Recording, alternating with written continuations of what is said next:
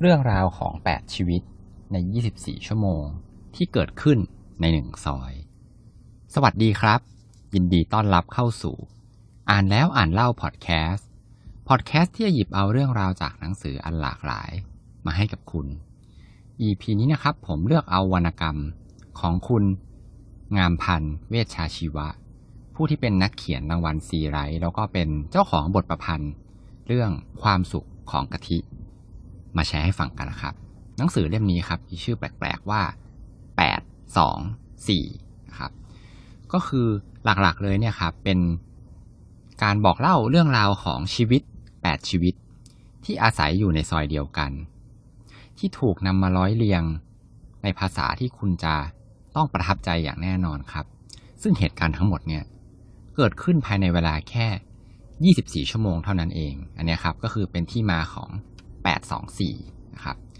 เล่มนี้ก็เป็นหนังสือเก่าอีกเช่นเคยนะครับพิมพ์ครั้งแรกเนี่ยตั้งแต่ปีสองพันห้าร้อยห้าสิบครับเป็นหนังสือเล่มเล็กๆครับที่คุณสามารถที่จะอ่านจบได้ภายในเวลา สามถึงสี่ ชั่วโมงแล้วผมก็เชื่อว่าถ้าใครได้ลองอ่านเล่มนี้ครับคุณจะต้องอ่านอย่างวางไม่ลงเลยแล้วก็อ่านแบบรวดเดียวจบอย่างแน่นอนเลยนะครับก่อนอื่นเลยนะครับผมต้องขอเล่าถึงประวัติเล็กน้อยของคุณงามพันธ์เวชชาชีวะก่อนสักนิดหนึ่งนะครับคุณงามพันธ์เนี่ยครับเป็นนักแปลหนังสือที่มีผลงานการแปลเนี่ยมาแล้วมากมายเลยแล้วก็หลังจากที่แปลหนังสือมาหลายเล่มเนี่ยก็ได้มีการเขียนหนังสือขึ้นมาเองครับเล่มแรกเลยที่เป็นงานเขียนที่สร้างชื่อของคุณงามพันธ์เนี่ยก็คือความสุขของกะทิที่ตีพิมพ์ในปีสองพันห้าร้อยสี่สิบหกครับส่วนเล่มสอง แปด สี่ที่วันนี้เราจะมาคุยกันเนี่ยครับเป็นงานเขียนเล่มแรกเลยหลังจากที่คุณงามพันธ์เนี่ยได้รางวัลซีไรท์ครับเรื่องราวนะครับในหนังสือเนี่ยก็เริ่มต้นจากการปูพื้นให้เรารู้จักกับตัวละครต่างๆนะครับแปดชีวิตนะครับก็คือเดี๋ยวผมจะขอเล่าคร่าวๆนะครับก็คือคุณลุงสุขกับป้าแสงผู้ที่มีอดีตร่วมกันมาอย่างยาวนานเลยตั้งแต่ในวัยหนุ่มสาวแต่เพิ่งจะมาได้ใช้ชีวิตร่วมกันในตอนแก่ป้าแหวงกระเทยเฒ่าผู้มีอาชีพตัดเสื้อแต่กลับไปแอบรักชายหนุ่มรุ่นลูกมีนาพิตตี้ที่ไม่สวยแต่มีจุดเด่นที่สวดทรงของเธอมอมแมมหมาตัวหนึ่งที่เฝ้ารอคอยเจ้านายทุกวันแต่ตัวมันไม่รู้หรอกว่า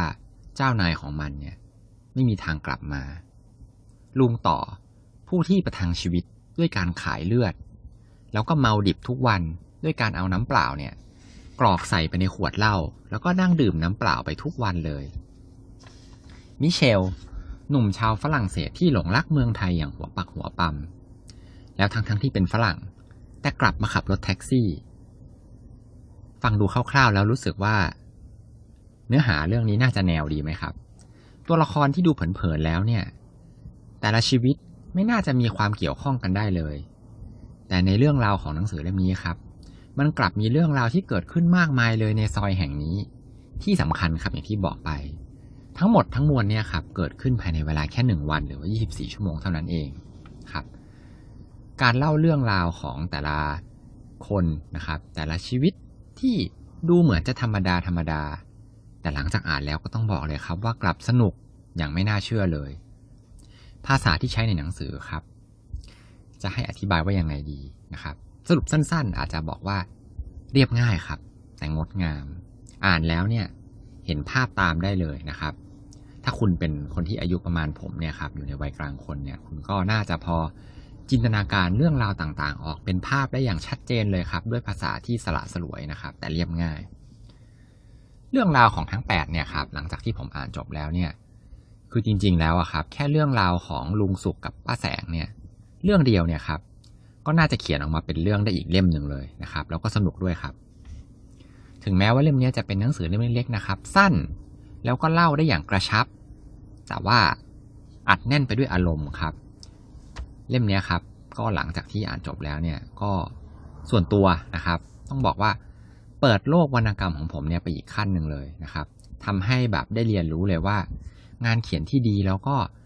การใช้ภาษาไทยที่แบบสละสลวยงดงามเนี่ยมันเป็นยังไงนะครับใน อี พี นี้เนื้อหานะครับผมจะไม่ขอเล่านะครับอยากให้ไปอ่านเองเพราะว่ามันสนุกมากแต่ขอบอกใบ้ให้นิดนึงครับว่ามันไม่ได้เป็นเรื่องที่ฟีลกู๊ดอย่างเดียว นะครับเนื้อหาพล็อตเรื่องเนี่ยครับดำเนินไปอย่างตื่นเต้นพอสมควรเลยครับแล้วก็มีการกระชากอารมณ์เนี่ยไปมาหลายรอบเลยแต่ว่าก็มีมุมให้ขบขันบ้างในบางจุดเหมือนกันนะครับที่ผมชอบมากๆเลยอีกจุดหนึ่งนะครับของตัวเรื่องของหนังสือนิยายเล่มนี้ครับก็คือพล็อตเรื่องทั้งหมดนะครับอย่างที่บอกไปว่ามันเกิดขึ้นในเวลาแค่ยี่สิบสี่ชั่วโมงเท่านั้นเองครับหนังสือเล่มเล็กๆครับแต่ว่าสามารถที่จะปูปูพื้นปูมหลังของตัวละครต่างๆนะครับอ่านจบแล้วเนี่ยก็ยังจำเนื้อหาได้อย่างชัดเจนเลยจำคาแรคเตอร์ได้เลยว่าตัวละครแต่ละตัวเนี่ยครับมีนิสัยยังไงมีปูมหลังยังไงจริงๆแล้วเนี่ยนอกจากแปดชีวิตแล้วเนี่ยก็ยังมีอีกหลายชีวิตเลยที่เข้ามาเกี่ยวข้องด้วยแล้วเขาก็ได้มีการเล่าเรื่องเอาไว้ได้อย่างชัดเจนเลยนะครับอ่านจบแล้วเนี่ยครับก็ยังทำให้นึกอยากจะลองไปหาหนังสือเล่มอื่นๆของคุณงามพันธุ์เนี่ยมาอ่านต่อเลยนะครับใครนะครับที่เป็นคุณผู้ฟังแล้วชอบในแนววรรณกรรมเนี่ยครับเล่มนี้ห้ามพลาดเด็ดขาดเลยครับที่สำคัญครับใครที่ไม่ชอบไม่คุ้นไม่เคยนะครับกับงานวรรณกรรมของไทยนะครับขอบอกสั้นๆเลยครับว่าอยากให้ลองอ่านดูครับแล้วก็อยากให้ลองเริ่มต้นที่เล่มนี้ดูครับอาจจะหายากหน่อยเพราะว่าเป็นหนังสือเก่าแล้วนะครับแล้วคุณน่าจะติดใจแบบผมครับโอเควันนี้อาจจะสั้นหน่อยนะครับก่อนจะจบนะครับก็ขอให้ทุกคนมีความสุขในการอ่านหนังสือที่ชอบครับแล้วพบกันใหม่ อี พี หน้าครับสวัสดีครับ